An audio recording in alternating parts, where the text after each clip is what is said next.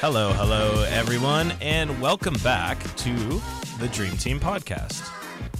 I'm your host, as always, Jake Schultz, here on this lovely, lovely Tuesday morning, and I am joined, as always, to my left, Zulfi Sheikh. What's up, what's up?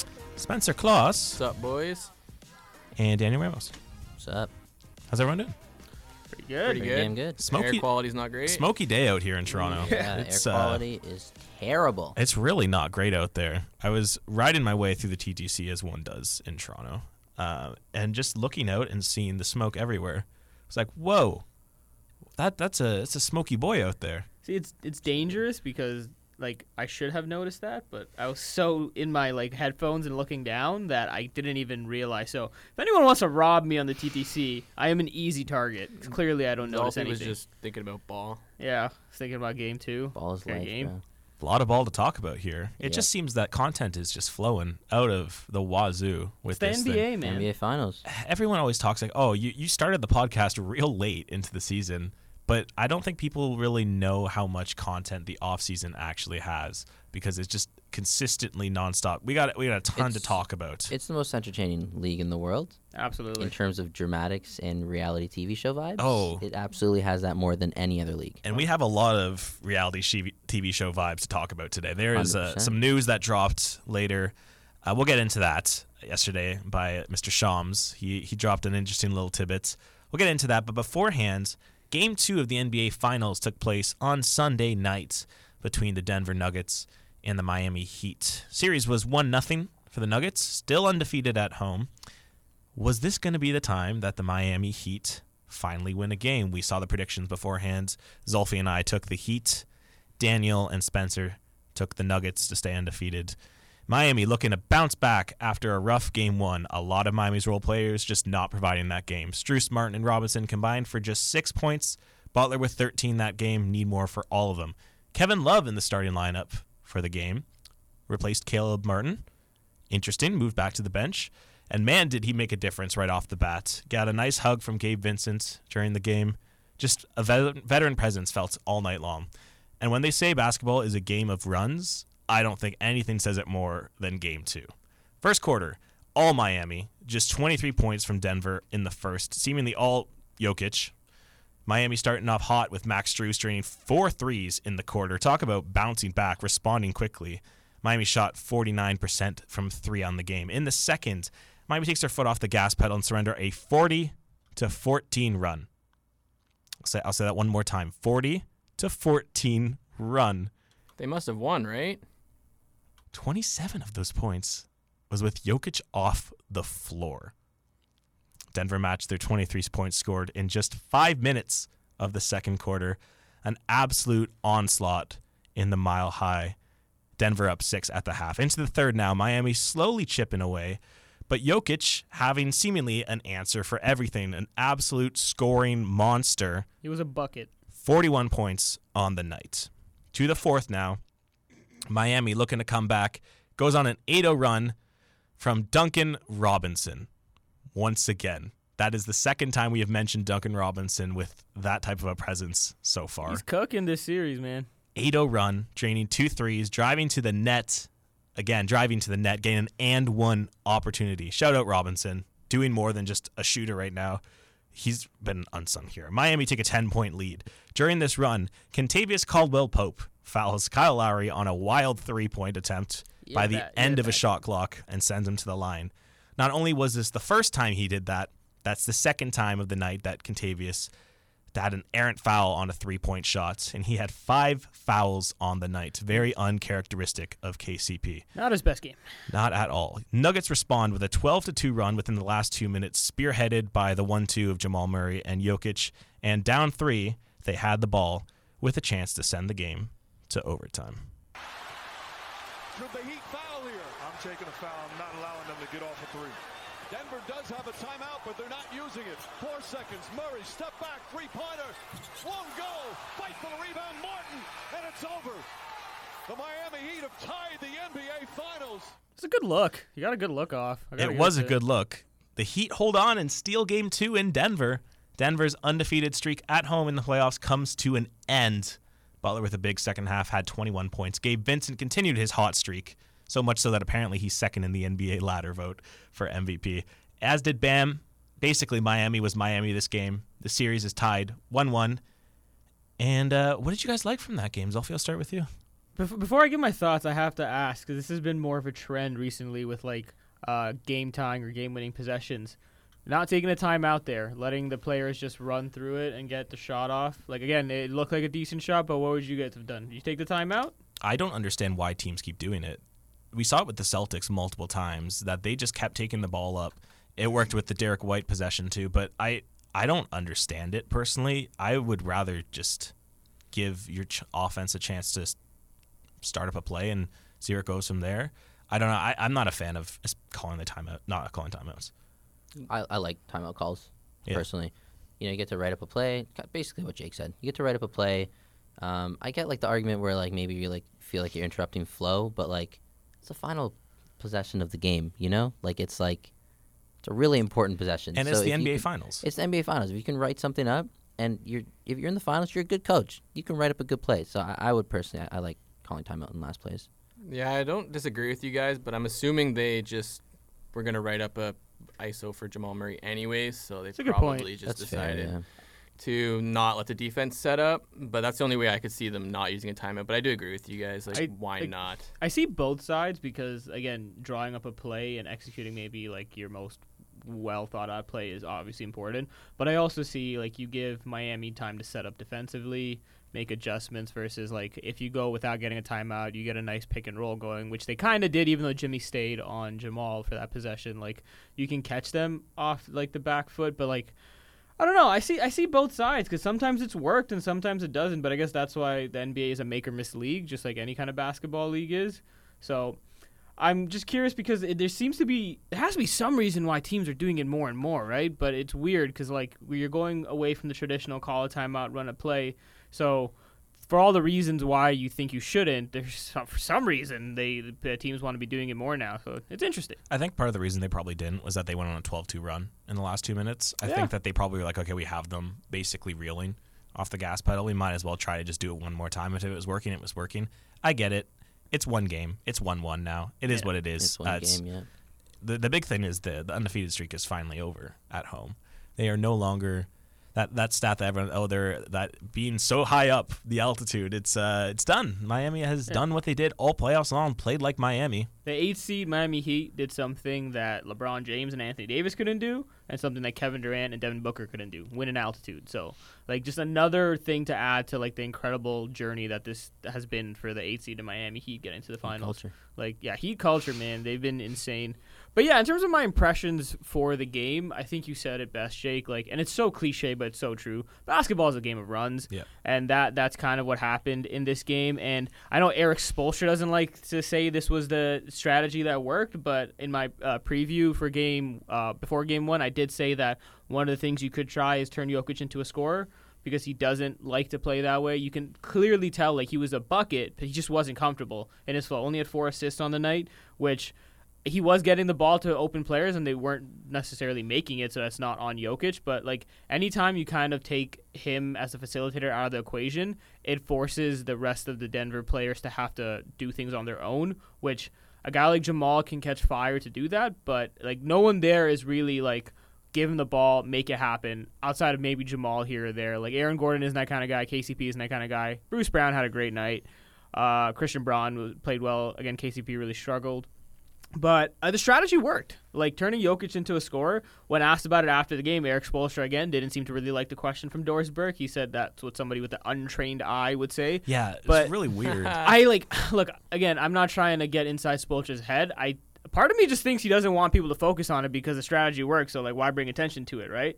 Like, he's probably trying to downplay it, but, like, um, we were talking about this before, Spencer, like, oh and three in games where Jokic has forty or more points in the in the playoffs, so, like, clearly that strategy has brought success to teams, and it did something on this night. Jokic only had four assists, and they lost, so... It, five it, turnovers as well. Five turnovers, there you go, so, like, it, it made a big difference uh, after everything.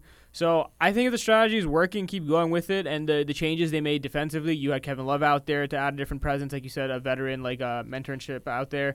And then you had uh, Jimmy Butler guarding Jamal when he needed to in like uh, key moments. So I think overall, whatever they did in terms of making adjustments worked. We have a series on our hands now. Like, at least we're going to minimum game five, but I think both teams have shown their ability to adapt and adjust, which is exactly what you want out of a finals matchup. So now it's like it's anybody's game.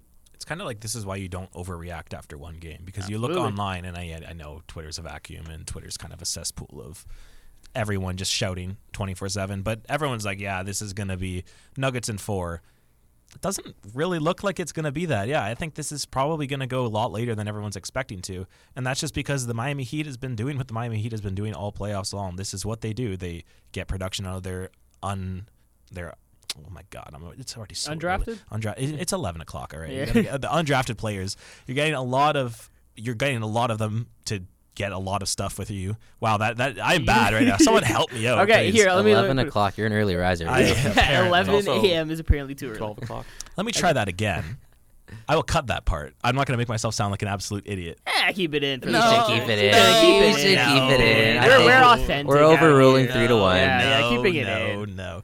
Yeah, the Miami Heat is just doing what the Miami Heat do, and that's getting those undrafted players to get production. Their zone defense is something that's been working for them a lot these playoffs. Kevin Love, the veteran presence, I'm kind of surprised that they benched Kevin Love to begin with. I always thought that was a little weird because that was the sole reason you got him in the buyout was to get that veteran presence. He can provide you good quality minutes. Even when they were starting him early in the playoffs, they wouldn't play him like twenty minutes a game. They were playing him at the start of the game. They were playing him at the start of the second half. He was never closing games. He didn't close that game. But every minute he plays is providing something well for him. And I'm glad they finally realized that it's about time Kevin Love comes back into the starting line because he was fantastic the whole night. And also, like, to help your point of hating on Cody Zeller, he was god-awful this game. Like, he was like a minus fourteen, I think. Like, Cody Zeller, I don't think should see another minute in this series no. unless they get really desperate. But Kevin Love is also, like, a weirdly clutch defender. Like, in, like, big, big moments, he just knows how to, like, lock it in and strap in to, like, get stops, which is really cool. But, like, to your point of the Miami undrafted players, uh, they end the fourth quarter, thirty-six points on nineteen possessions. That is the most efficient wow. quarter by any team this playoffs. That's a stat by John Schumann. I didn't make that up myself. Uh, but that just I shows. I just pulled that out of yeah, I was like, wow, just, that's uh, impressive. Where did you find that? I, I don't know that off the top of my dome. But it just shows, like, this team played so well on the night. They did what they had to do. And again, when people step up, it's hard for a team like that to lose. So kudos to them. And I think one of you guys may talk about it, Spencer or Dan, but like M P J was also just going back to old M P J. Yeah. Like he's such a weird player that like he can provide you so much on offense. And when he wants to, he can provide on defense. But the thing is, when his offense isn't going, he just checks out of a game. And he looks so sloppy and lazy out there, which was just unfortunate because like, when that happens, you almost have to consider taking him off the floor, which is ridiculous because he can put up so many points for you. But when he's just checking out like that, like, why is he out there? He was in pure shot, just ch- chucking form. Never had a shot he didn't love. Just straight up going for it over and over again. That's my favorite thing that I've ever heard. Never had a shot he hasn't lo- he hasn't loved. Yeah. He was awful the entire night. And I was watching the game with my buddy, and I showed him there, there's a TikTok that uh, Spencer brought to our attention, which is just this guy yelling about Kevin Porter Junior, going crazy about him, just being like showing highlights of him missing or him just not passing the ball. And I showed my friend, and I was like, okay, now watch him. And it's exactly what he did the whole game. He just doesn't care. He just throws up random shots. He's turning the ball over. He, yeah, he was terrible. If he's missing, at least play defense, which he was doing this playoffs finally, and then he just stopped because he checked out, which is kind of the common thing for M P J. Like, he's got to get it together. Yeah. Yeah, Daniel and I were talking about it on the drive up here. Uh, there's that one screenshot that came out, and it's Michael Porter Junior pulling up from about the free throw line, and there's three Denver Nuggets under the basket, like, waiting for the ball. And that's just it encapsulate his it encapu. No, oh, I can't say that right you now. Got, you got it. Encapsulate. Sorry, it's ru- it. it's, ru- it's rubbing off on all of you guys. I'm sorry. I'm not even gonna try. No, what Zolfi said. You got it. You got it. You had it. Uh, that yeah. That I, I don't even know what other word to use. Tightly encapsulates. Just say encapsulates. Encapsulates. encapsulates. There, there you go. go. Oh, there, there you go. go.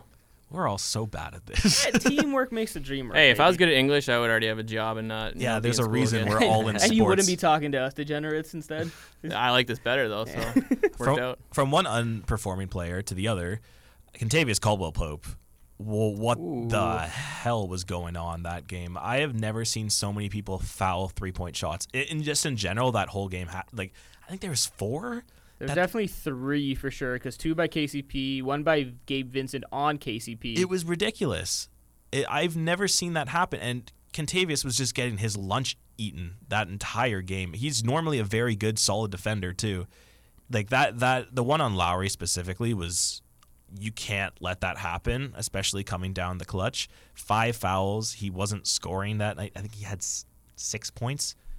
Just an awful game even, from you, one of your oh, most reliable role players. Which is, uh, I think it was Will Liu who said this on the Raptor show, that like he's there to be a veteran guy, kind of like what Kevin Love was for um, Miami. So like if he's the guy that's kind of losing his cool because he was just complaining all night to the refs, if that's happening from him, then like he's not. He obviously has other things he can provide, but one of the main things he's there for is to be that calming presence. And if he's not, this team loses a lot of its edge in terms of being that poised, mature team. Because, like, as great as Jokic and Murray are, we've also seen a guy like Jokic do ridiculous things when he's frustrated. That foul on campaign in that Phoenix series when they, I believe they got swept or they lost quick. And then, uh, obviously, earlier this year against uh, the Miami Heat, that beef he had with Morris and pushed him. Like, Jokic is a guy who can sometimes lose his cool. So you need somebody to help circumvent that in a guy like K C P being the veteran presence. So when he's not doing it, like, this team really does, like, start making some silly mistakes.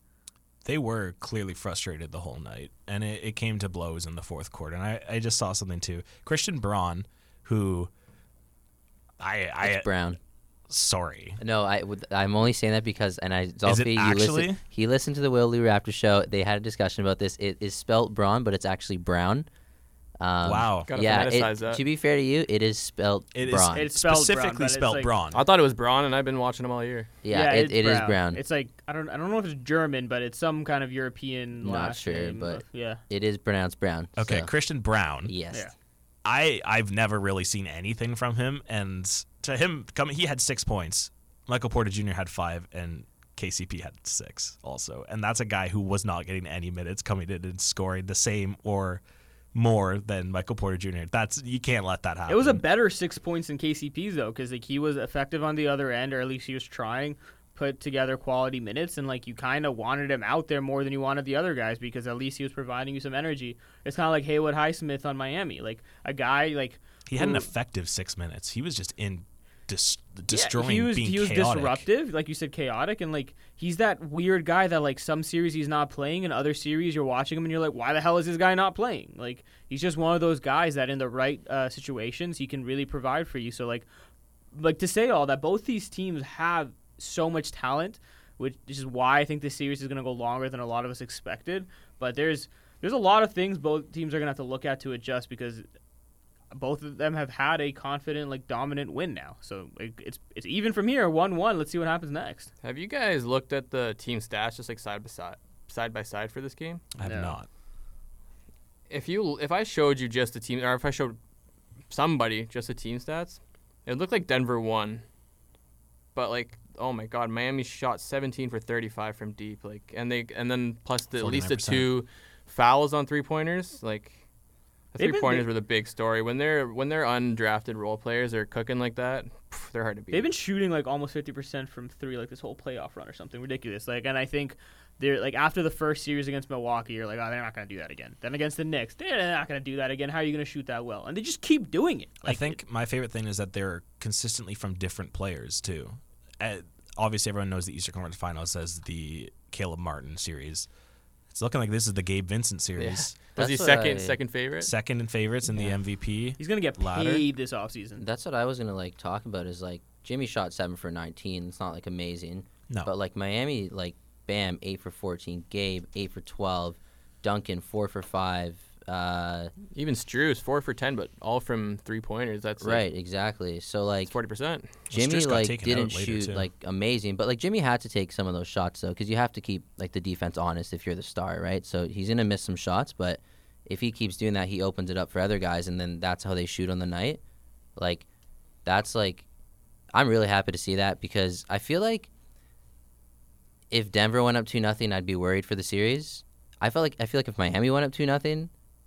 I'd be like, okay, Denver's still going to come back. But Denver's such like a polished team that like now it's one one. It's like we have a series, and it makes me like brings me a lot of joy because I was worried it was going to be like a like I know I'm like you know, I'm backing Heat culture and stuff like that. Like I do believe sure. the Heat are a really good team, but like Denver's really good. So I was worried that they were going to go up two nothing, and it, it was all of a sudden going to be like, oh man, like this is not going to be like as entertaining of a finals as I thought it'd be. But going one one, very happy with that result. If, if Denver is going to win, it's at least nice that they're going to have to face some adversity now. Exactly. Instead of seeing them win in like a route, like they're getting challenged, and now it's like, what are you going to do to respond? Which is something you always want to see out of a champion. You don't want them to take it in like easy fashion. So they didn't get really challenged by Minnesota. They kind of got challenged by uh, Phoenix, but not really. Six games, but I don't think anyone was super worried. And then they obviously swept the Lakers. So now it's like, they're facing a team that's going to be able to match their intensity, match their level of effort. So what are you going to do now to adjust? Exactly. Um, actually, you mentioned the Jokic like scorer versus passer thing. What do you guys think about Eric Spoelstra's response to Ramona Shelburne? Did you guys see that? Yeah, that's the untrained eye. I said yeah. Doris Burke. I meant Ramona yeah, Shelburne. I, I, I heard that. I was going to... Yeah, yeah, my yeah. Bad. I almost had them confused as well.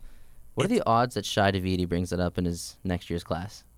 That's very high. What are the odds? one hundred percent. It's very high. That's like definitely a scenario that's going to happen. It's a weird it's a weird thing, and I love Spoelstra. I Me think too, yeah. He's it's asinine he hasn't won a coach of the year. I'm just going to throw that out there also. Yeah, I, that's it's crazy. Ridiculous. That's actually crazy. He's, no he sense. should be the top paid coach also. Um, I don't know. There was something about that comment that didn't sit right with me because it's factually true, which is what they're doing. Denver is zero and three this postseason yeah, when, when Jokic scores forty. Yeah. So there's some truth to it. I think that it's also something that worked last year for the Warriors in that series. I know that Jokic didn't have help last year, but that's what the Warriors essentially did is they turned him into a scorer, and he doesn't work. I think there, there I think part of it is that Spoelstra's trying to say, like, okay, you're discrediting Jokic because everyone's like, oh, like when you turn him into a scorer, that's a good point. He's not everything else that he is, which is the elite passer that he is, an insane rebounder, uh, just the vision that he has. I think it's try- it's slightly discrediting a lot of that other stuff, but at the same time, I don't think that that's necessarily true if you're just being, oh, it's an untrained eye to say he's just a scorer. Yeah, see, it's funny because you bring up the Warriors doing it to him. So Draymond Green had Steve Kerr on his podcast to talk about it, and Steve Kerr, who's also a really good coach in this league, said that's exactly what I saw was happening from the Miami Heat. So, like, again, Eric Spoelstra is kind of dismissing it, but if another coach in this league can watch and say that's probably what the game plan was, I think there has to be some truth to it, right? Just because, like, we can all see what's going on. And I think what they said was that Uh, you had to treat Jamal Murray like the head of the snake, which is what they did by putting multiple defenders on him to kind of stop him. They basically said, Jokic isn't the head of the snake. He's his own snake altogether. So you let him do what he needs to do and focus on containing the other guys who their top other guy is Jamal Murray. And it can bring you success. And on that night, it did. So, like, I think it's something where, again, my thoughts are Spoelstra is just kind of trying to deflect away from it. But also, you made a really good point, Jake, in that, like, he's a two-time M V P. Like, you're not letting him do anything most of the times. So he's going to do what he can. But can you kind of force him one way versus the other? Like, if you kind of defend everyone else and leave him more open to score, like, obviously he's going to take the baskets, right? So I think it's interesting because they, if they treat it like that, well, what's going to have to happen? Like, what is Denver's adjustment going to be? Are they just going to try to get you know, uh, Murray better looks? Like, what are they going to try to just hope people start hitting shots? Like, I don't know. I have no idea. I just want to say that I think it, anyone who's watched even one or two Denver games the whole season knows that they play the best when the ball's like swinging around. It's very free. Um, I think the strategy to get the ball to Jokic is a strategy to slow the game down and really take Denver out of their atmosphere, just frustrate them. Because if you look at it, Miami shot forty-nine percent from the field and forty-nine percent from three on thirty-five attempts. So they made seventeen. Denver shot fifty-two percent from the field, thirty-nine percent from deep on twenty-eight attempts, so good volume. And the game finished at one hundred nineteen points. Like, that tells you how slow the game was. Like, that's that's an incredible efficiency from both sides, and the game finished at one hundred nineteen points. I think that's really what the strategy of getting Jokic to be a scorer does. It just slows their offense down so much, and I think it's just that's not what they're comfortable with. Yeah, and, like, the thing with the question, she also prefaced it with this might be an oversimplification. Like, yeah, she, she clarified did a good that job before. Of asking. Yeah, and I also I don't I, I think yeah maybe he's defending Jokic, like, you know, give him more credit, but I also think he's just not trying to talk tactics too much with the media. Yeah, because, she was definitely a deflection scapegoat kind yeah, of. Yeah, like, you don't want if I were a coach, I wouldn't want to share my my tactics and what I think about the scorer versus thing because they very well could be trying to force Jokic into a scorer, like Steve Kerr said, right? Yeah, so, like I, I agree, you don't want to talk your tactics, but it's also like blatantly obvious what the tactic is. So everyone knows it. So it's one of those yeah. things where, like, again, I love Spoelstra as a coach, but also don't treat the audience like we're knuckleheads as well. Like, we know like yeah. enough to know what's going on. Like, I think it was a fair question, personally. It, it definitely was a fair question because, again, like going in, that was one of the strategies you thought may or may not work. It's not like this is a new idea, turn Jokic into a scorer, and it can bring you success uh, in, in a game. People have known that. It's just that sometimes it works because their other the team isn't hitting shots or defenders aren't doing their thing, and sometimes it doesn't. So it's just one of those things where, like, I get what Spoelstra's trying to do, but also if you're going to say that, at least have something to support it with, being like, we were actually doing this. But that goes back to your point, Daniel. I don't think he's going to talk tactics. Game three, going to Miami tomorrow. Tied one one. What do you guys want to see tomorrow from either team? Let's start with Miami first. I- I'll go first. Personally, I want to see Jimmy set the tone right off the bat. Because what we've been seeing these last couple of games have been Jimmy kind of cruising a little bit, not being as aggressive to start off the games, and ending very clutch. He's picking and choosing for sure. I want Jimmy to come out and set the tone from the start and take some of the pressure off the undrafted players to start off your game, because Max Strus carried them for the first bit of that game. I want that to be Jimmy and Bam, and I want them to start that early and often. I think that is a huge thing to help frustrate this Nuggets team to begin with. That's what I want to see. Zulfi, what about you? Uh, I'm going to go on the other side. Is we've talked so much about Miami's undrafted players and what they can do. I want to see what the role players in Denver can do. I need to see them step up. They, they've played good roles throughout the playoffs for uh, the Nuggets, but this is one of those moments where I think they they need to be the star of the show. So I'm going to need Denver's like guys in K C P, Aaron Gordon, M P J, to really showcase their shot making, like make the most of their looks, don't make silly mistakes like K C P made on those fouls.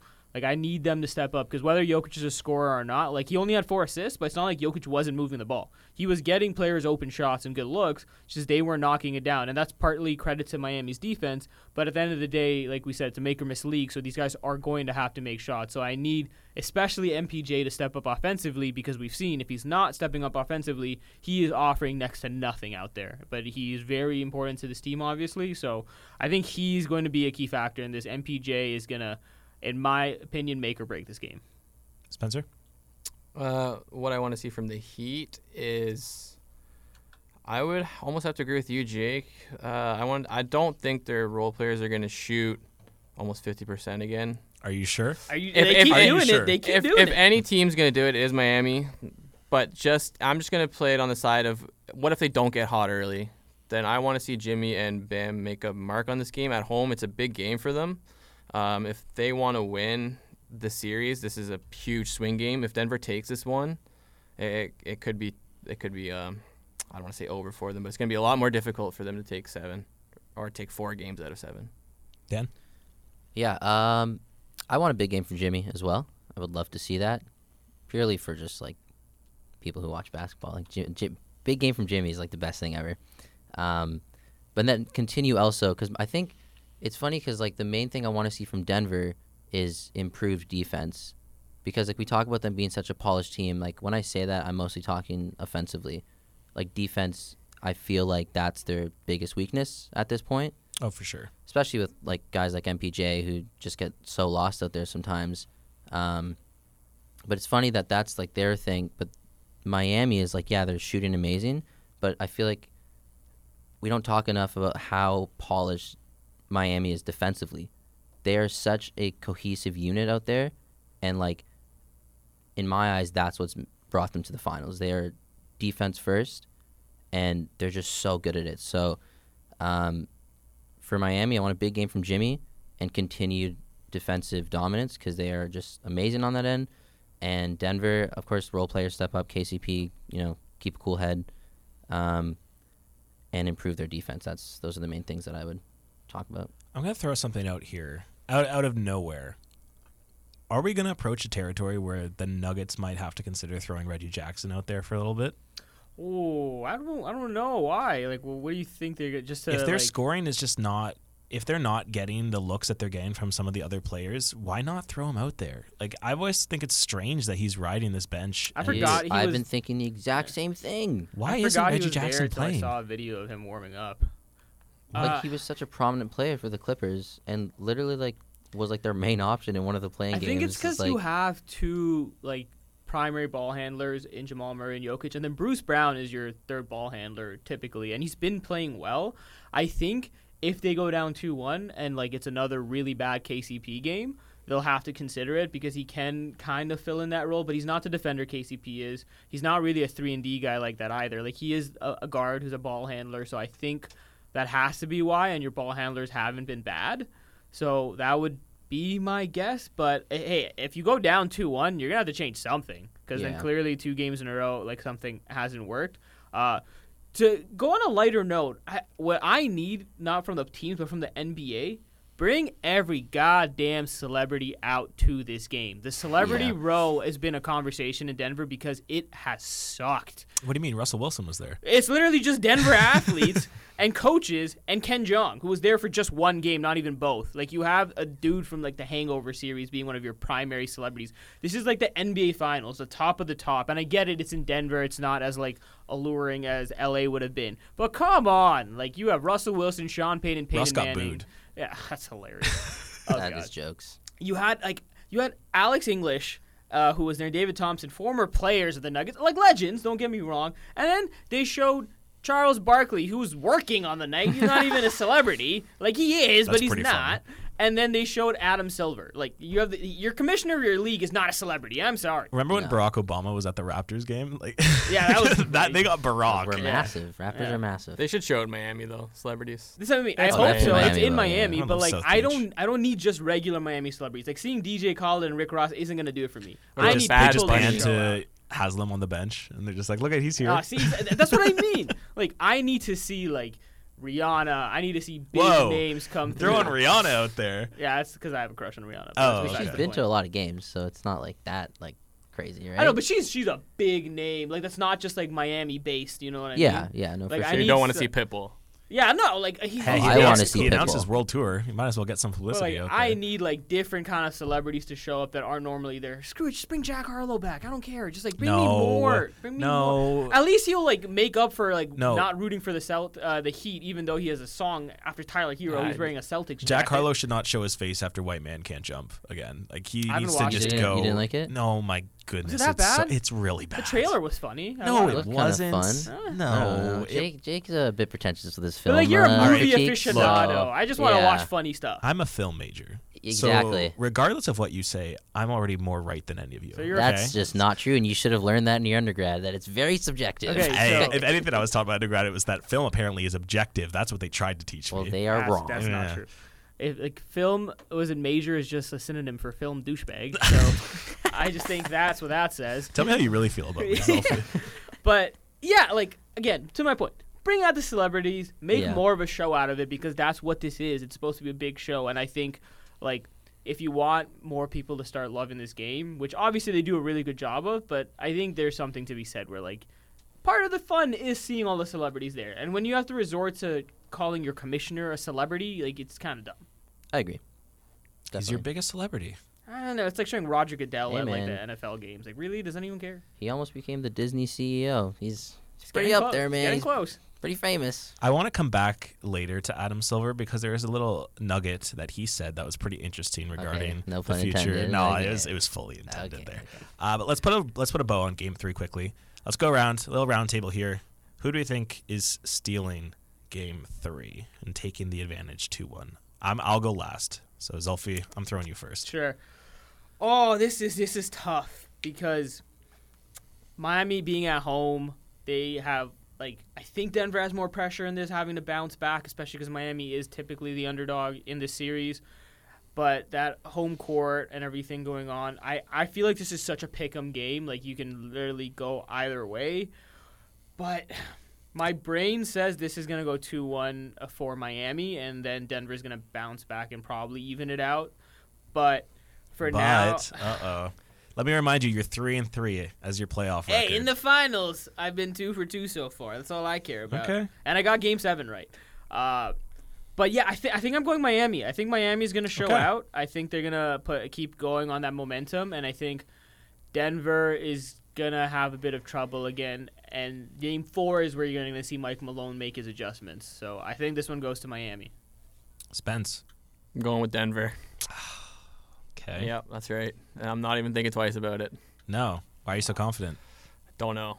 But I'm just no? Is it because you feel like you made the mistake of picking um, Miami game one? No, I just feel like it's one of those games that we've seen a million times where everyone now thinks Miami's in the driver's seat, and then Denver's going to just win by, like, fifteen. It is crazy how the momentum feels like it's just been flip-flopping between game one, game two. Everyone's like, I oh, sweep, that. And now everyone's like, oh, Miami's going to actually That's do it. And it's, is it exa- is exciting. Exactly and then everyone's going to be back want. on Denver five, four one, and then Miami will go and win game four, and then we'll have two two again. Spencer, your record is also three and three, so you were picking Denver. Bang on that. average. Consistency, baby.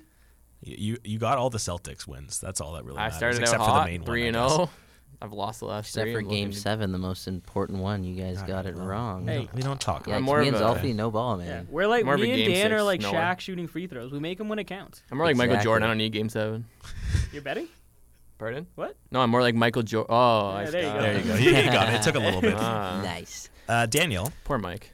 two and three record so far. Heat culture all the way. Okay. Always. I made the mistake of not going after them or rooting for them in uh, game two, and uh, they proved me wrong, as they prove everyone wrong, it seems, every single year. So Heat are winning game three, and uh, you know, I'm making my prediction for game four. Denver coming back whoa, for game whoa, four. Whoa, whoa, whoa. That that is, getting up there early. All right. I mean, realistically, we're probably going to record after game five, no? So that's a good point. Yeah, so you guys want to do I, predictions? But I'm not, I'm not going to lie. I'm kind of with w- you on that. Yeah, I feel. All I feel right, I, we gotta I, wait till we watch the game before we make yeah, predictions things may change for Game Four. Game. Things will change. And no, we'll we'll try to record before Game Five. That we can't not go all. When the way is past Game Five? five. Sunday. Uh, so it's three. It's three days in between everything. Yeah, they're taking more time in between now. So which is the game is Wednesday, and then it would be Saturday. So the game would be Monday, I believe. Yeah, I think. So we have to record before right. Saturday. Wait, Thursday, Saturday. The game is the next game would be Saturday. Game four would be Saturday. So we could so record, record before Thursday, Friday, so one of those days. Yeah. But Friday we don't have to be here, so maybe Thursday. I feel like we could talk about this after. Yeah, this discussion. I don't think anyone really cares about. Sorry, to all of our three listeners. I forgot we were recording for a second. Just skip ahead forty-five seconds. Yeah, to all of our three listeners. Sorry about that. Hey, hey, hey, whoa, whoa, whoa! I'm one of them. Actually, I'll I'll share that. We've crossed over five hundred listeners for our first three episodes. Really? That's pretty damn impressive. If people are listening, they deserve to know our schedule already. You're exactly right. Yeah, you're committed this hard to everything. Be ready Thursday for either night. a Thursday or Friday. We will get one to podcast. you. We will get one. We will get one. One of those days. It, it will happen. happen. Uh, if not, like we did for the last game, you could go and find our predictions on our socials. Look at that tra- little transition there. That was kind That's of a smooth. It's a good wow. transition. Wow. At Dream underscore Team Pod, we did share our predictions on there. There's little videos. It's a fun little time getting those videos up there. Yeah. As for my prediction, I'm just gonna flex my record a little bit. I have a four and two record. Wow! Since this Except in game top of the leaderboard. It doesn't matter, does it now? It because does matter. I think that just means that I know basketball more than all of you guys, basically. Except okay. when it counts in game seven. Exactly. Anyways, let's. Uh, this whole time we've been going two v two on all these games. Oh, I knew this was coming. Oh, he's changing it. It's time to switch that up. Oh, you're a lone dog, I'm, Spencer. I'm going Heat culture. Jeez. I, I'm trusting it. They got the jitters out of the way. They got that game. They stole it when it matters. They have two chances here to re- really, all I want from Miami is to win one of these games. They need to just win one. If they win this one, then we're in the driver's seat. They can lose this one and still win the game after, but I, I think it's this one. I think they're going to win this one. I think they figured it out. I think they look really good. I think they're going to keep Kevin Love in the starting lineup, especially if Caleb Martin is hurt he's slash sick. I, sick. Think, I think he's sick. He had like uh, a head injury. That's something yeah. I wanted to mention too. Is like they won with Martin playing like not that great. They can win with anyone. Guys, this is just so what it is. That's their M O though. Yeah, like that's so their impressive. M O. Sorry, Jake. Continue. With uh, M V P Gabe Vincent out there. No, yeah, I, I go. I'm going Heat. I think Jimmy's going to come out. I think he should set the tone. I'm going to expect it. Bam Adebayo, who should really be the M V P leader for Miami, been fantastic. Has been the X factor like we all said he should be. He's been yep. tremendous this entire time. He's really kind of put in a lot of the haters to doubt or to rest. All because he's when it matters, he's out there. He's scoring crazy hooks. He's just hit the pick and roll with Jimmy. Looks so good. Yeah, I'm gonna go Heat. So you know what that means though? Players are scared of Al Horford. Say what now? Players are scared of Al Horford. Of a thirty-eight-year-old Al Horford. Every time, every team that played the Celtics, their center sucked. That's a good point. Philly is also scared of Al Horford because of the contract. I, I don't think they're reason. scared of him. I think they're just intrigued by his face. He's a good-looking man. I still think it's more Robert Williams, but Al Horford's funnier to say. So you just Al Horford's antics and his pretty face. Like I would be distracted. Absolutely. Is that guy going to retire soon? He's got to be. But, like, a, should he? He's still he's drilling still playing threes, well. playing some yeah, defense. He's been playing pretty good. He's like, one of the better older players we've seen in the league, I feel like. Uh, it's crazy to think, like, not to start an Al Horford, like, rant, but, like, his career started with him, like, getting... Rant? Yeah, rant or, like, speech, I don't know. Soliloquy? Let's go soliloquy. Oh. Uh, oh. Big words. Yeah, I was an English major. I couldn't say that. No, I'm kidding. Uh, he remember like I don't know if you guys remember this, but early on in his career, he got suspended for a season because he like clotheslined T J Ford, Raptors oh, alumnus. Shout out T J Ford. I forgot Ford, about that. Yeah, like so. so Why he, are you bringing me back to those days? Yeah, dark times. But like, yeah, but Jose T J Ford was, there, so. was oh, out for like days. I think a year and a bit or something like that. Like so, Al Horford didn't have a great reputation, and he's built himself into a hell of a player and have a, has had a hell of a career. So, man, shout outs to Al Horford. Like. He's a shout three and D guy now, which no one would have thought, but he's he's made a career for himself. So, yeah. Shout out. Also, shout out to T J Ford and Jose Calderon. I loved watching legends. them as a kid. Jose Calderon should have been starting. That's just my hot take for the day. Go ahead. Do we want to listen to Lowry giving his flowers to Jose Calderon a little bit? Oh, Kyle. That was a funny one. Let's hear Kyle Lowry. Absolutely. Let's, that listen, let's listen to it. This is Kyle yeah. Lowry before game one, I believe, or just before game two. Game two, game Nothing two. Uh, talking about his friendship with Jose Calderon. Let's let's take a little listen to this. Sergio Andres from Drafteados, Spain.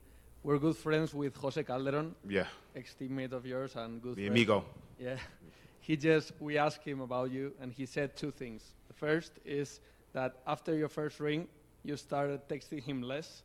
So he just said that if you actually win this second one, you're going to be done with him, or what you're going to do about it? Uh, he's lying, because I got to go to Spain, so I call him when I go to Spain. So, yes.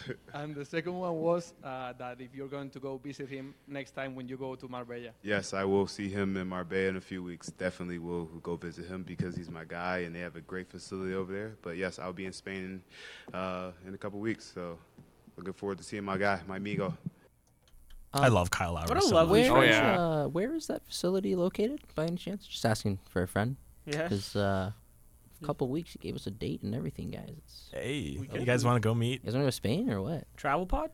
D- Dream Team That'd Live cool, from Spain? Man. Jose Calderon, please come on our show. Thank you. That uh, would be a pretty big get. Then Daniel can't tra- talk trash about our three listeners, apparently. Oh, we'd be massive if we got Jose Shots Calderon. Fire. Yeah, Friendly we have, fire. We, we, we, got the Carl, we got the Carl Malone right. shout-out. We get the Jose Calderon shout-out. We're not shouting out Carl Malone. We can't shout out We are not Carl shouting Malone. That guy out. Never.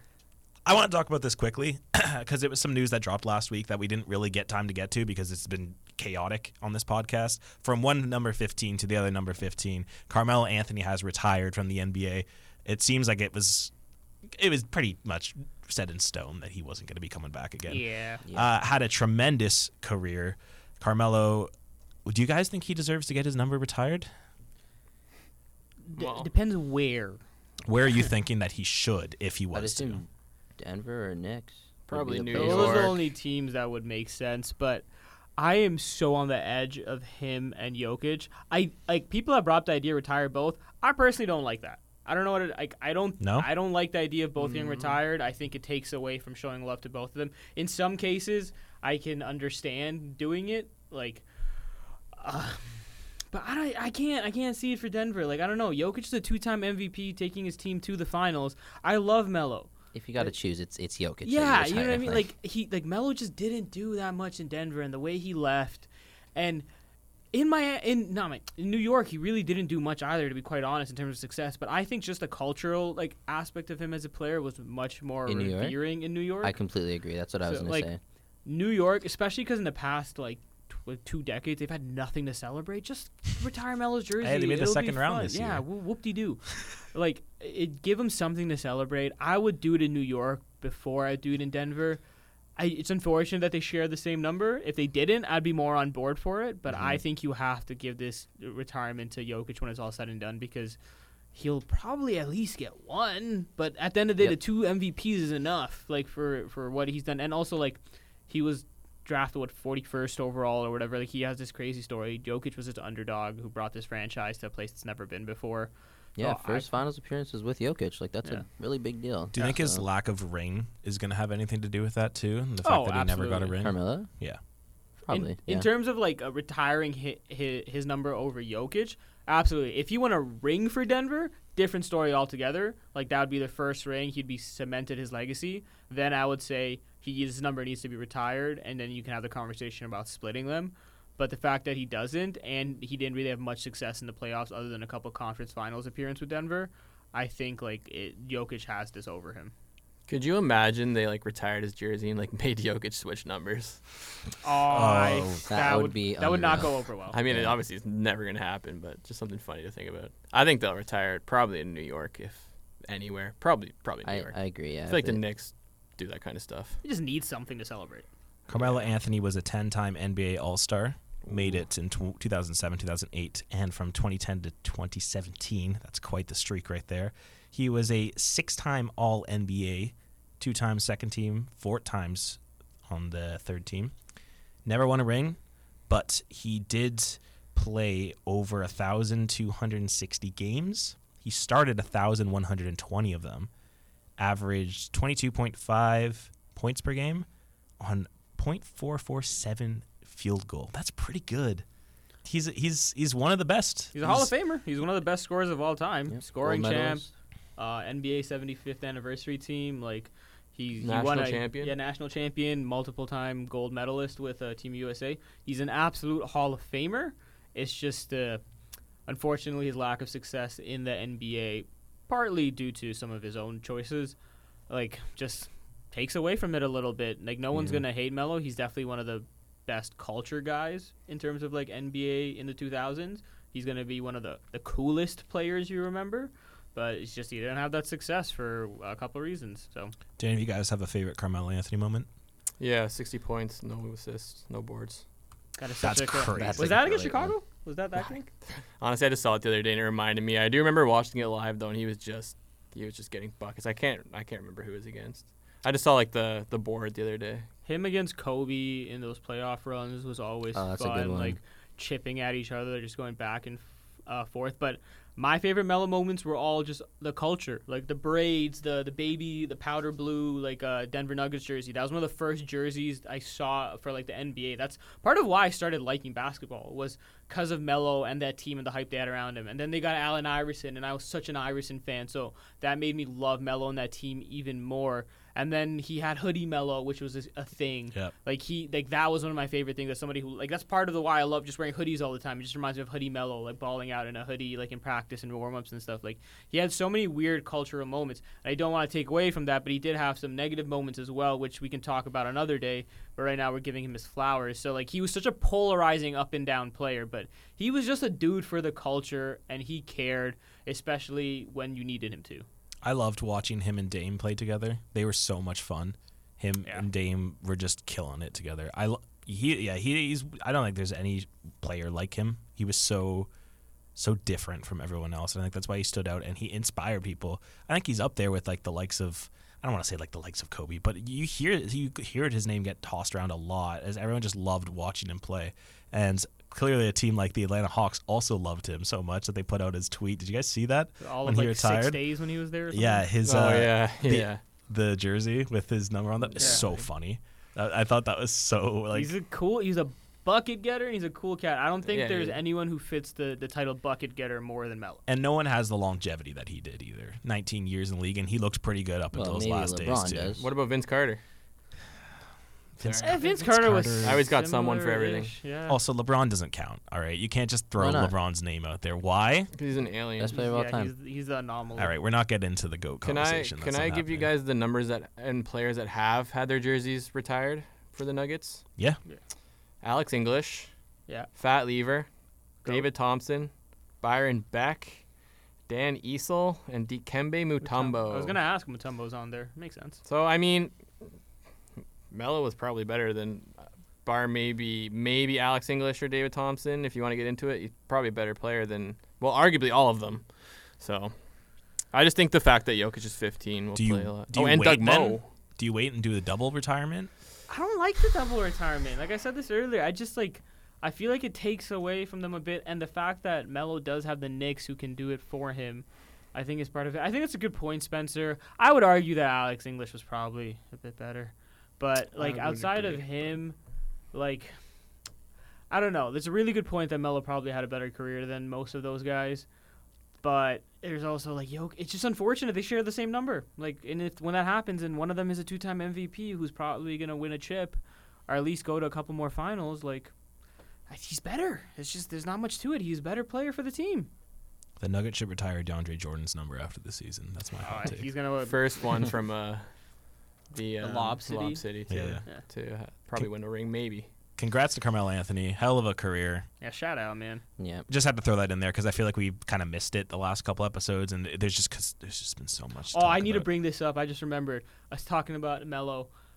I am such a grumpy old man, but I hate that kids think of LaMelo Ball when you say Melo now. It bugs the crap. Like, yeah. and I, I don't, I don't mind because he is like LaMelo. Like the, the name Melo makes sense, but like the fact that no, like there's so many of the younger generation that don't think about Carmelo when you say Melo. It's like, come on, like how yeah. old am I now? That you default to LaMelo Ball is really sad. It's, like, it hurts. It does hurt. Oh, I had to get that off my chest. I'm it's okay. Thank I, you for I, sharing. I, I agree with that. Like, Melo will always be Carmelo first for me. And oh, then, absolutely. like, as he should be. Yeah. For our age group, absolutely. I think there'll be a time for me to sneak in some LaMelo Ball talk because I I have some takes about that guy. About I'm, that, his watch? His Mario Kart that was watch? Such an ugly watch, dude. I can't, but look, I, how it was do like you a even car- flex that? It's just diamonds and it looks like it's, garbage. He took a Cartier watch to a jeweler and said, hey, mess this up for me. Yeah. Like that's, and then he paid thousands of dollars for it, I assume. Uh, he's between that and his, like, All questionable the, choices. Speeding as yeah, well. Yeah, driving like that. Someone's got to talk to him. People off man. and stuff. Yeah, he needs. Yeah, and his purple he needs to Lambo. Have a conversation with John Morant. That guy yeah. can set him straight.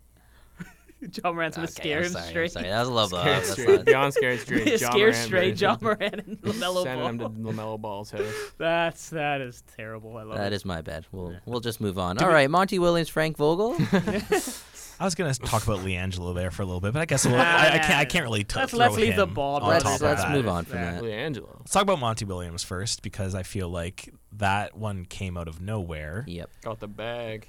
Monty Williams is now your new coach for the Detroit Pistons, and when we said that we didn't think that a caliber coach like that would be wanting to go to the Pistons, we were probably right. But then we, we saw the money. Who is we? Sorry, I was not a part of that. Yeah, remember me backing Marvin Bagley and crew. Yeah. All right, let's not go there. But I Marvin will gladly Bagley. take the L for not anticipating that they were going to pay him better than most of their players. I don't think anyone could have true. guessed that. Is he, is he the highest coach in history? Paid yeah. coach in history? Highest, highest coach, coach in history. So is he the signed, highest paid coach in history? No, he signed a oh, okay. six-year, seventy-eight point five million dollars yeah, biggest contract, contract that can get up to eight years. one hundred mil one hundred mil Well, just wow. imagine you're Monty Williams, right? You win Coach of the Year. You bring your team to the second round. You lose in six. Okay. Then you get fired. Like, I'd probably take the bag, too, for and go play coach a team that I know at least I have some job security for. Like, yeah, geez, you'll be there for rare. a couple seasons at Could least. Could you imagine if the Pistons just, like, fired him in, like, oh, three God. years from now? But the... they still have to pay him if they I fire know. him. So yeah. that's – I don't think they will because of that. I don't blame the guy, man. I see everyone on Twitter up in arms about it, and I don't really – get it at the same time. Like, oh, well, he shouldn't be get paid that much. But also at the same time, why not? You coaches coaches' salaries don't count towards anything else. It doesn't count towards your team's salary on anything. So why exactly. why does it matter? Good. He got the bag. He's going to be coaching a terrible team. But, I mean, hey, if he if he can help grow some of these young players, and let's not forget that what exactly were the Suns before Monty Williams exactly. joined that team? He did the That's, same thing there. Yep. Yeah. He brought some culture to that team. Devin Booker had a, a good rise through Monty Williams. Yep. What's so different about this? I think uh, Spencer's point is really good that, like, why wouldn't he take that? And, again, I don't know Monty personally, but we, if you know, Jake is yeah, just right, Jake? dying All in the background. All that smoke pollution God. that we're dealing with right yeah. now, again, to you. The yeah? air quality has gotten No, Monty Williams just gets me really choked up, guys. Yeah, but, like, speaking of that, like, if you know anything about Monty Williams, you know the tragedy he faced in his life losing his his wife. So he's a single dad as well, and he's raising his kids. So if you have the, the he's obviously made a lot of money in his N B A career, but if you get this kind of money and job security to kind of like take like care of your guy, family, man. He's a great coach a and a great guy. guy. But like, really it's hilarious dude. because like looking at next year's uh like salary for the uh, Pistons, and obviously he doesn't count towards it, but he'd be their second highest player. Like after uh, after Bojan. Like, uh, Bagley's making the most money at twelve point five Like, so he would be their second highest player, which is just to put into perspective how much money he's getting paid. So, also I how think, little the Detroit Pistons yeah, yeah, players Pistons, make. Yeah, the Pistons are terrible. uh, but I think in the beginning of this contract, it's going to be all like flowers and roses and it's going to be happiness. But a couple of years in, it, if he's not getting results, the expectations will start knocking because they're going to look at the money.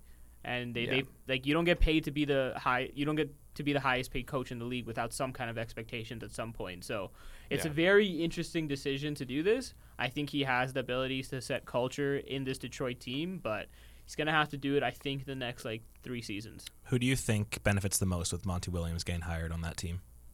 The entire team. Yeah? Yeah. Uh, like, what, what have the Pistons been They're, missing? Yeah. Culture. They They're don't good. have – I know, like, shout out Dwayne Casey, but, like – He's still there. He's still there. He's just up. Uh, he's above now in the front office. Yeah, exactly. Dwayne and Casey's also just not that guy to really help develop. Well, that, I wouldn't say that, dude. The Raptors core that it eventually became the championship mm. core that Dwayne, was developed Dwayne Casey, by Dwayne Casey. Yeah, Dwayne Casey it's, was the Raptors' Mark Jackson. For yeah, the exactly. You know like I mean? we needed, yeah. we needed him. You're to right. Develop you need them. that corny, cheesy guy to put in that culture at first, which exactly. is what Mark Jackson did in Golden State, and then you get like a more tactician of a coach. Exactly. To do something then you else. upgrade for the championship coach, which was Nick Nurse, and well, with Dwayne Casey and Monty Williams together, like that's, I think they're going to develop this team really well. Fair enough. So I, I think the whole organization benefits from a guy like this. I wanted him for the Raptors, but there's no way. I did too. There's absolutely no way M L S E is dishing out that type of money. No, for uh, you're not countering that offer. No, absolutely not. I think Jaden Ivey is going to benefit the most from this. Yeah. I see him as like a Devin Booker type.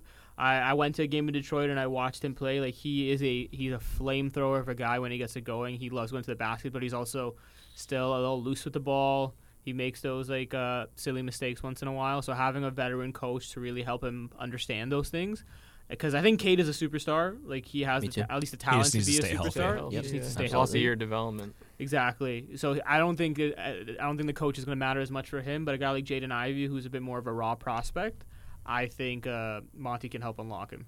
Yeah. Guy like Isaiah Stewart. Dude, Isaiah Stewart's like twenty-two. He's still pretty good. No, seriously. That one I'm not joking about. Marvin Bagley, I'm half joking about. I will I will not I'm, say anything bad about Isaiah I'm Stewart. Half joking I'm half joking as well. I think Bagley could turn into a role player. Is Bogey still going to be there next year? Or is he a free agent? No, he signed uh, for the next two seasons. Two years? Yeah, so twenty twenty-three twenty-four and then twenty twenty-five. They got to move him by the end of the season, like, right? I don't think that they'll Who keep are you him talking on the Bogdanovich. Oh, okay. Yeah, he's he's so good. He's Watching just, him live made me appreciate not, him just, so yeah, much. He just doesn't he's fit so on their timeline good. anymore. No, he doesn't fit the timeline at all. He's so good. I From, thought for sure he was going to get dealt, actually. I think everyone deadline. did. I'm surprised that he stayed. He wasn't playing the last couple games. He no, he wasn't either because everyone thought he was going to get moved. He was just rotting there last year. They'll probably trade him. They should trade him. Uh, so, yeah, congrats, Monty Williams. Yeah. And then uh, shout out Frank Vogel from one team to the other. He is now on the Suns, also been called on this podcast. Yep.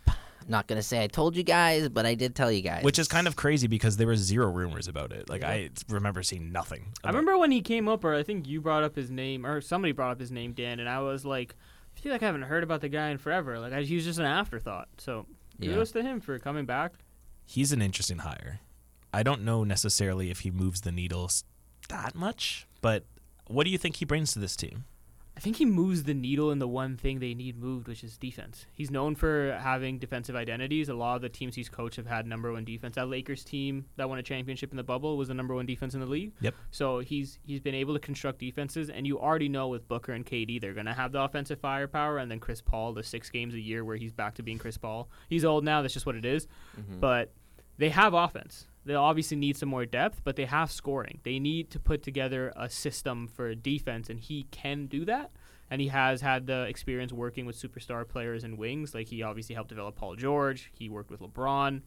And you saw what he could do with, like, back in the day, a center like Roy Hibbert. So, like, I feel like DeAndre Ayton fits perfectly into that Roy Hibbert mold of a player.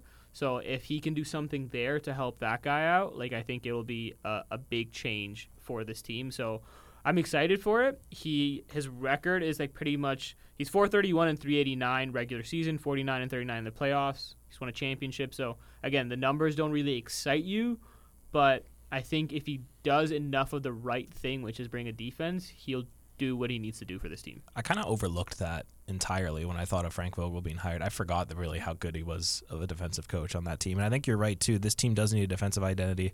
They have a couple players who are good. Devin Booker's been getting a lot better on defense recently.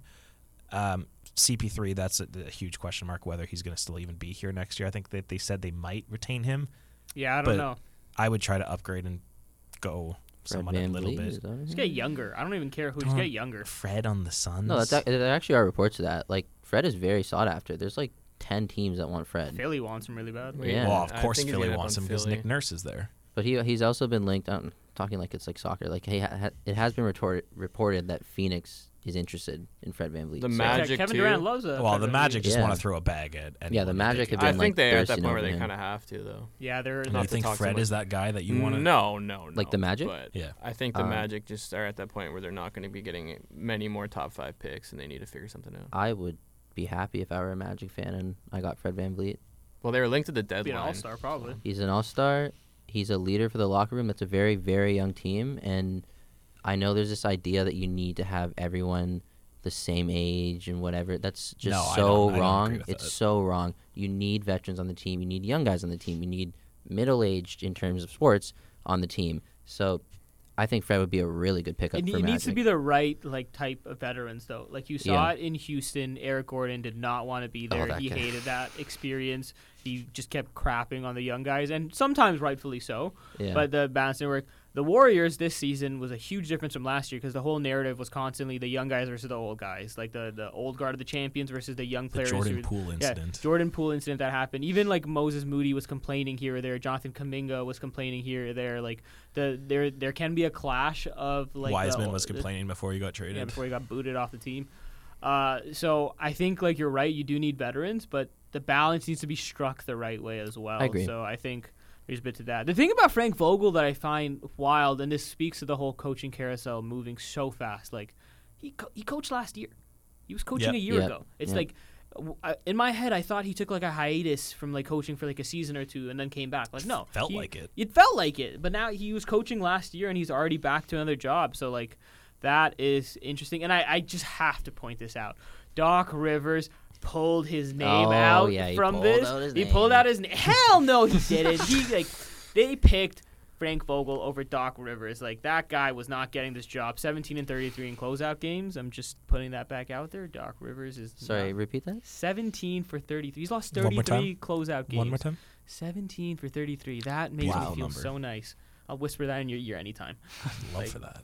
Yeah. Yeah. I, so we'll, we'll see what happens with that team. I think that. They should be the top team in the West next year. They need a better bench. That's their big They do need a better bench. Well, they traded away most of their bench, so that doesn't help. But Kevin Durant's not getting any younger, so it is now. The time is now. They need to win. I agree. Yeah. I agree. We need a championship coach. Two aging players on there. They got to get DeAndre Ayton doing something. I, Ayton's not going to be there. That's the one player I for sure think he's gone. I think that they're going to trade him. He's just like, oh. I, th- I think Frank well, Vogel so helps him staying yeah. because he's known for working centers. I agree, and also, it's but does he if, want to still be there at this point? Like, well, his attitude of, has been. They got rid of Monty Williams, and then yeah. potentially Chris Paul could be gone. Those are the two guys that he had most tension with. Is Ayton a lost so, cause at this point, though? Because I, I don't think so. What, I don't. I don't. He's know. been so it, like, disappointing. Lost it, like how, like in terms of like his talent or like his like a character. Both. Talent, no. I think he, he's so young that he can still develop. Character is the one thing that's up in the air, but like you said, Dan, Monty Williams is now gone. Chris Paul may or may not be there. Those are the two guys who had he had the most friction with. And, like, it's really hard to – because they've already paid him. So, yep. like, he's got his bag as well. Exactly. So, like, it's, it's hard for me to think that while being paid, while the guys who you've had friction with are being taken away, so the team is obviously supporting you in that aspect, and then you turn and see you're playing with Kevin Durant and Devin Booker – it's kind of hard to pass that up. So unless he really craps the bed and he just sells on this team, I don't think they'll move him. Kind of reminds me of Cat and his attitude yeah. a little bit. Yeah, he seems a little immature. If he can just figure it out, I still like DeAndre Ayton. I can't. I can't sit here and back Marvin Bagley and then rip on DeAndre Ayton. So well, Ayton gets ripped online like crazy too. Like he's. Him and John Collins are the two guys I see getting ripped all the time. And I think the John Collins hate is also weird, just to throw that out there. He's, I think it's just because of how many yeah. times he was supposed to get traded. I think that's what it's. Yeah, that's the funny thing. He's on the trade market like every every trade deadline. So oh, John Collins yeah. is getting moved. No, he's not. But yeah, I agree with you, uh, Spencer. Like he's in that Cat mold of player that like you know what he's capable of, but he just consistently doesn't live up to it because he's just.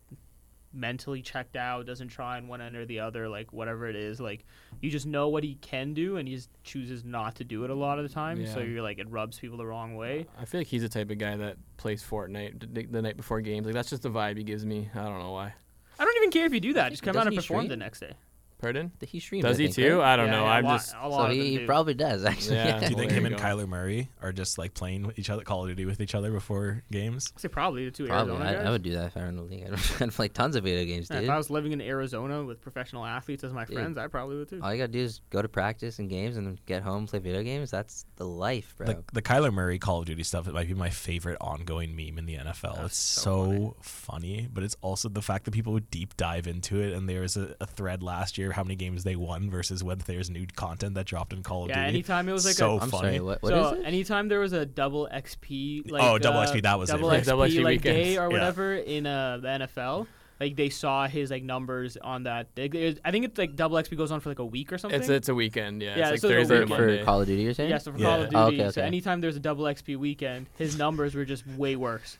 So like he just I, like me, bro. He yeah. Just and that like contract me. Came out that they he said that they have to he has to do like how many hours of film was it a day? It was, oh, I it was like it was only like an hour. They put a I think. stipulation into his contract. His contract is the That's funniest. So it's like an hour a day, and I'm like, life. man, if you have to put that in your contract to watch film for one hour a day, like that is I would love to watch film for an hour a day, and that'd That's be like my so job. Funny. Like. Uh, speaking of train wrecks, we have to talk about the Raptors coaching search because this is getting I ridiculous. Yeah, so I honestly yeah. don't. It's want so to. exhausting. So does that mean two long-tenured coaches, Doc Rivers and Mike Budenholzer, are going to be jobless next I year? I think so because the Raptors aren't going that direction. There's no, no chance. They're they're going young and they're uh, going no like I don't know. a lot lesser known name. The report was that Jody did not get a second interview. That hurts. Okay. Neither did Steve Nash. That doesn't hurt. So okay. Then there was another one that they labeled their finals down to three, including Sergio. But then Sergio apparently is not doing a second interview this week. Because he's coaching in the finals in his European league. That's from Mark Stein who said that one. Yeah. The other ones were Doug Smith, so take that one with a grain of salt. But I don't. What's going on? Like, they were the first team to fire their head coach. There is a plethora of options on the market. That market has gone down completely. It's just left with Budenholzer and Glenn. Yeah, he doesn't deserve the doc title. Yeah, he's not a real doctor. So. What, the, what are the Raptors doing? Are Who they waiting knows? for the? Are they waiting for the Heat and Nuggets to finish to see if they're going to interview their assistants? Maybe they're actually waiting for Sergio to finish.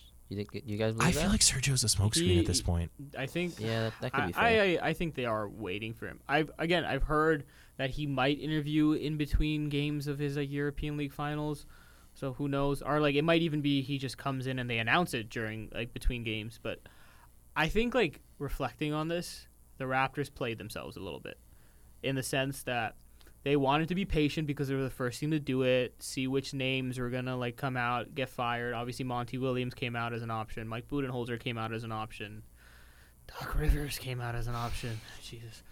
Uh, but they decided to play this patient game and they didn't react fast enough when the teams around them started reacting super quick.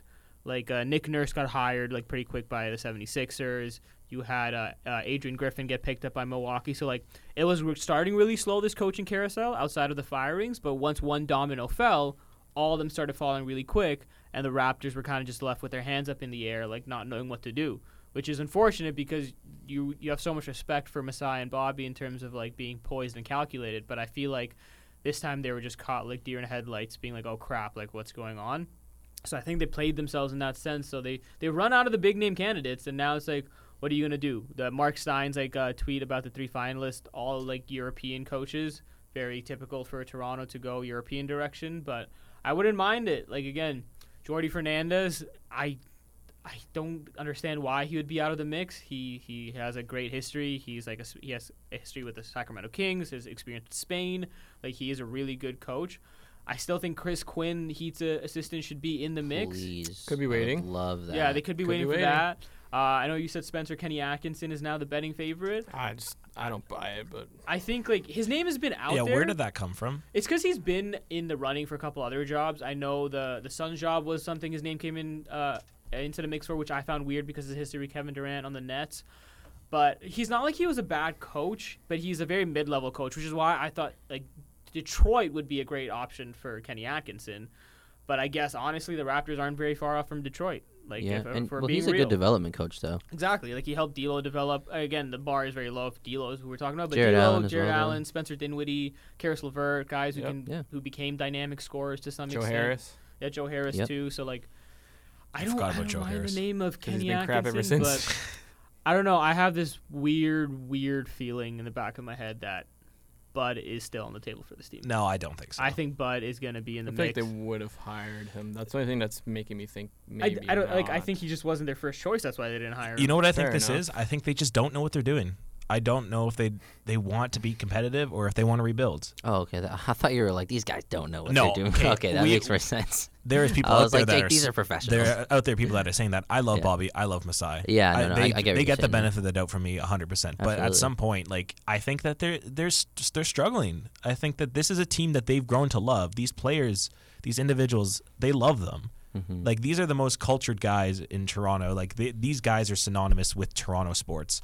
They have there's such a love between the players and the team and the fans, and I just think that they're they're stuck because they probably have to move on and they probably have to rebuild, and that means letting Fred leave, who's become a de facto leader of this team for better or for worse over the last couple of years. Siakam, who is the face of your franchise, who you grew up this talent that no one expected to be to this level to being a top fifteen player in the league, and they just traded and got his best friend back, who they're probably going to keep regardless of what happens. But if they move Siakam, then there's that thing. Like they're not in a, they're in a tough situation. I think that this is this is not easy for them. I, do, I think that they're just every day going in. Okay, so what do we do? How do we move this? Is this going to happen? Are we still going to bring this back? What happens with Fred? What about the coaching? Like the draft is in two weeks, and they don't have a coach yet. Like this is this is a front office that is. I think they're just they don't know what to do, and I don't blame them. I for, I fully don't blame them because if you look in a glass. Like mirror, you can look and say, okay, well, yeah, they should just blow it up, but like it's just it's such a it's a tough decision. It's not easy to blow it up. It's not an easy decision. I think that's I think that's a great point. You have to remember that like tanking teams takes a long time to get out of tanking. I don't think Masai has it to tank. Well, he never he, he doesn't like tanking. Like he's never gonna willingly tank unless it's you're in Tampa for a season because of COVID. That's the only reason he would tank. Um, yeah, it's it's it's it's, it's harder. It's harder to want to blow up a team that you built. Because there's, like you said, Jake, there is personal identity in that. There is a bit of a defensiveness because Masai and Bobby put this team together. So to tank and to, to like blow up this team is to also admit that you made a mistake in putting a rot. Not a mistake, but like these were your problems that you created, which I don't know if they necessarily want to do. I do agree that we give them the benefit of the doubt. This is also the toughest challenge they faced as a front office, but you, we also have to remember this is a challenge they created. So I do want to be like, oh, like this is hard, give them slack, but it's also like there's expectations because you created this mess. You decided to try to compete by trading for Jakob Poeltl as a ten seed and then ended the season as a ten seed. So like you created some of this stuff, so now we have to see what you can do to get out of it. So like it's hard because, yeah, what direction do you take? But at some point it's like just take one. Pick yeah, a direction yeah. and then we go from there. Like you have the benefit of the doubt. This fan base supports you. So make a decision and then ride with it and then work from there. Like, I don't like either way. Like, like you said, mo- it's most likely they go for a new name as a head coach. So there's going to be questions regardless. We like, if you pick a Jordy Fernandez or if you pick a Sergio Scariolo, are any of us going to have any more idea of what direction they're going in? No, exactly. No. Right. So like, what does it really matter? Because we're not going to know either way. So. Like I think a big name like Monty or like but Budenholzer would have given you more indication of where they want to go, but outside of that, you don't know. So at this point, just make a decision because it's getting a little ridiculous. Yeah, it's yeah. just sad. We we all watched uh, some Scotty Barnes interviews yesterday, and for some assignment we were doing, and to see this team so happy for him winning Rookie of the Year, all celebrating, Nick Nurse looking so happy. He's crying. That whole open gym video. It's just it's sad. How in a year it feels so low, like, and the vibes are just so down when everything was so good a year ago. Sports, man. Winning changes everything. Yeah. Winning and losing, right? Like that but then year again, they overperformed and they were all happy. Then again, they're not even like, not even close to the level that they were fifteen years ago. Like they weren't. They're not that down bad. But it feels yeah. like the sky is falling, and it feels like the sky has been falling for expectations months now. Are high. Yeah, and fans yeah. got used to winning. You win a championship. You were, I think, for the span up until the championship and just after, the Raptors had been the team to make the playoffs or win the most playoff game, whatever. Like one of those stats. Like oh, the we, most had, we had we had top three percentage uh, win percentage. Win percentage. Yeah, and like uh, they, the they had been like to the playoffs years. Like what seven, eight years in a row at that yeah. point. Like so, we were they in, were consistent. The standard was high. Yeah, we were in the conversation with the Spurs and the Warriors for like we were that team. Yeah, we were a part of the level of consistency in this league, yeah. like getting there. So when you do that, the standard gets raised. You know another weird thing about the Raptors, though, just to think about? O G Anunoby feels like a veteran on the team. Yes. And he's like, what, he's twenty-six? He's twenty-five turning like, twenty-six. I think that's what a lot of like more casual fans, like I know everyone here understands how young the the group is. But I think that's what a lot of casual fans don't understand is like there's a lot of promise here. No matter what happens, uh, I know everyone wants it to change this year, and it probably won't either way. I think we understand that. But like they have so many good players under the age of twenty-four that I think that, like Jake said, they just don't know exactly what direction they want to go in this year. And I think they were the only team looking for a coach that didn't know exactly what they wanted. And I think that's yeah. what kind of left them lead, like trailing behind. You had a good point, yeah, too, fair. Like how young this team is. Like adding Jakob only made them younger. Yeah, like I, I don't think a lot of like casual fans realize like an N B A player's peak is like twenty-seven to like thirty-three. Exactly. So like Jordan won his first ring at twenty-seven. LeBron won his first ring at twenty-seven. I think Steph was twenty-seven, twenty-eight, maybe, maybe a bit younger. But like most of the best players you've seen win their first rings like between twenty-seven to thirty, because that's when you're in your physical peak. That's when you're at your best. So like O G is just gonna get there. Pascal's as good as he is because he's there right now. And just got like, there. He just, just got, entered his he just got mean? there. Yeah. He just got to his prime, and look what he's able to do. Yeah. So like the, the Jason Tatum's, the Luka Doncic's, the Giannis Antetokounmpos of the world are anomalies. Like, that doesn't happen often, and it's hard to even sustain that, which is why guys like that usually end their careers earlier than, like, again, LeBron's a different uh, category, but you have to give it a bit more time than that. Like, look at DeRozan now after he's left the Raptors. Like, he's a bit older now, but his, like, prime years, he's putting up over twenty-some points a game. When you first drafted yeah. him and saw him in his rookie season, you never would have seen that coming. No. You know what I mean? You thought at most he was like a fifteen-point uh, scorer in this league, kind of a bench guy to help out, maybe a starter on a like championship team, being productive as a tertiary guy. But they're so young, and these players have so much room to grow. Like, I know we've had O G this entire time since he was nineteen, so it's been like, what, seven seasons? So you're getting tired of being like, oh, we want to see him grow, we want to see him grow. But, like, patience. That, that's what he it is. He has grown, though. That's Isn't the he, thing. He's, he's grown, grown he made so all, much. He made All N B A this year. All defensive. All defensive. Yeah. yeah. Like, he's and he should have made it two years ago. Years in a row. Yeah. yeah.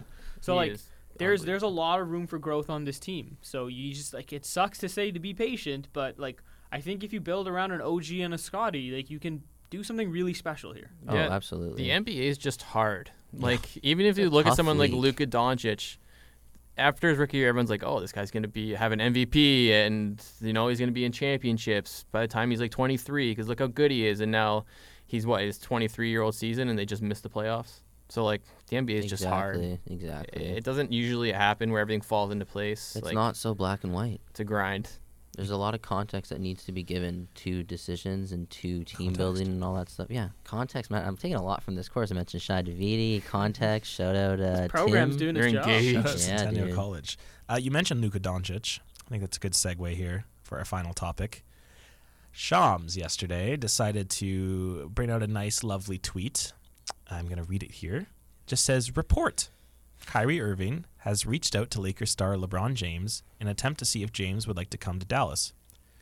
Irving is a free agent this offseason. Mm-hmm. What?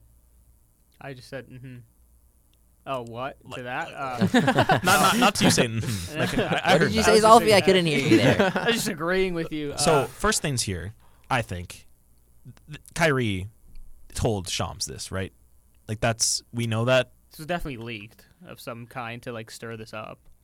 What what What is this? Like, yeah. This can't happen. What do you uh, trade for LeBron? You Luka?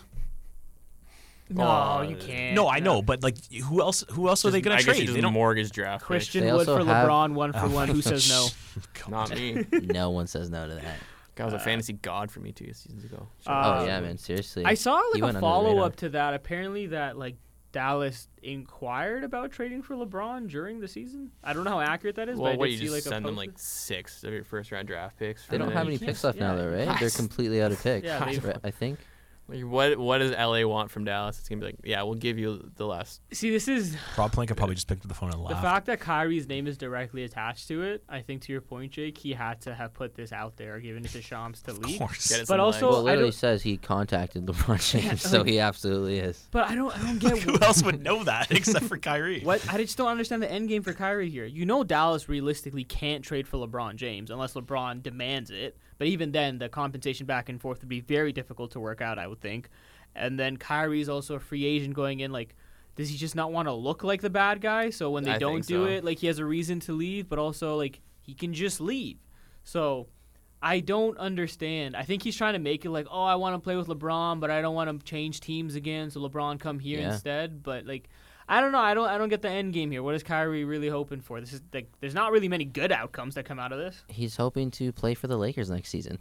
That's what he's hoping for. So just go do it. I'd... Yeah, I think you're right though. I think this is like him setting the tone though that he oh, I'm not going to get what I want. Okay, if it's fair that I leave then. I think you it's know? just yeah. he also wants to get his money and then go like sign and trade wise. Yeah. If that's the case. But yeah. Cuz yeah. he, he's eligible for Supermax, isn't he? He didn't make All N B A with uh, Dallas, did he? He did not. He didn't? So. Okay, so no, I guess he's not. I don't no. think he is. And he got but there midway Kyrie. through the season. So I don't the eligibility know. rules are kind of weird, too. Yeah. Like he came there midway through the season as well. I don't know how that would impact things. I don't know.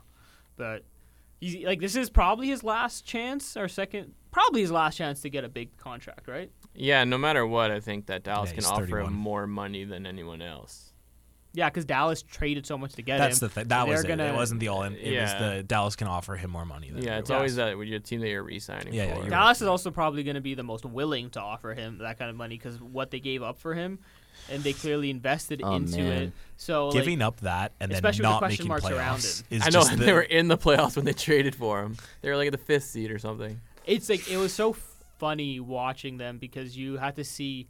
You physically had to see him and Luka try to figure it out. There was, like, back-to-back games when there's game-winning scenarios where, like, I think it was one of them took the shot when the other one was open. So then the other game, like, uh, I think it was Luka. He then passed it up to Kyrie, but Kyrie wasn't expecting him to pass it up. So, like, it's such a unique dynamic because they, they both are such dominant, like, scorers and ball handlers. So they're going to have to figure out how to play with each other. But, yeah, I don't know. This team has so many question marks, but also you gave up so much to get Kyrie, especially with the question marks surrounding him. If you lose him, then where is this team at? Like, yeah. at that point, people are going to start questioning if Luka's even going to want to stay in Dallas. I agree. I, I think if he, Kyrie leaves, that's, like, the beginning of the end for Luka and the Mavs. Like, look what they gave up. Spencer Dinwiddie, Dorian Finney-Smith, twenty twenty-seven second-round pick, twenty twenty-nine first-round pick, unprotected, by the way. That's that's a big deal. It's unprotected. And then a twenty twenty-nine second-round pick. And Dallas got Kyrie and Markieff Morris. When when are, leaves, Markieff Morris in there. when are teams going to realize that trading your best three and D guy for a Such superstar a it doesn't always work? You can't just add. It happened twice this year. You know that's what, what I'm saying. You know also Luka's best a, friend. Uh, you know what could have solved a lot of these problems? Just re-signing Jalen Brunson. Seriously, yeah. just didn't Jalen want to give Brunson. him the bag. And look what he's doing in New York. If you had that guy with Luka, you no, think it would, so good, right? Now they're going to give Kyrie the bag. Yeah. They should just. You could have oh, had an unproblematic Kyrie level producer in Jalen Brunson, but instead you get this headache and an entire mess. If this ends with LeBron requesting a trade, I'm going to lose my mind. Like I, I, I don't. I'm. I just the movement in this league is in, is ridiculous. I would love that because I love drama. And the I don't N B A know why LeBron filled. would want to, though. Like, does it really give him a better chance to win a championship? I don't think so. No. He just well, went to the no, conference no. finals. He, becomes on, he goes on to a team with Luka. Of course it does.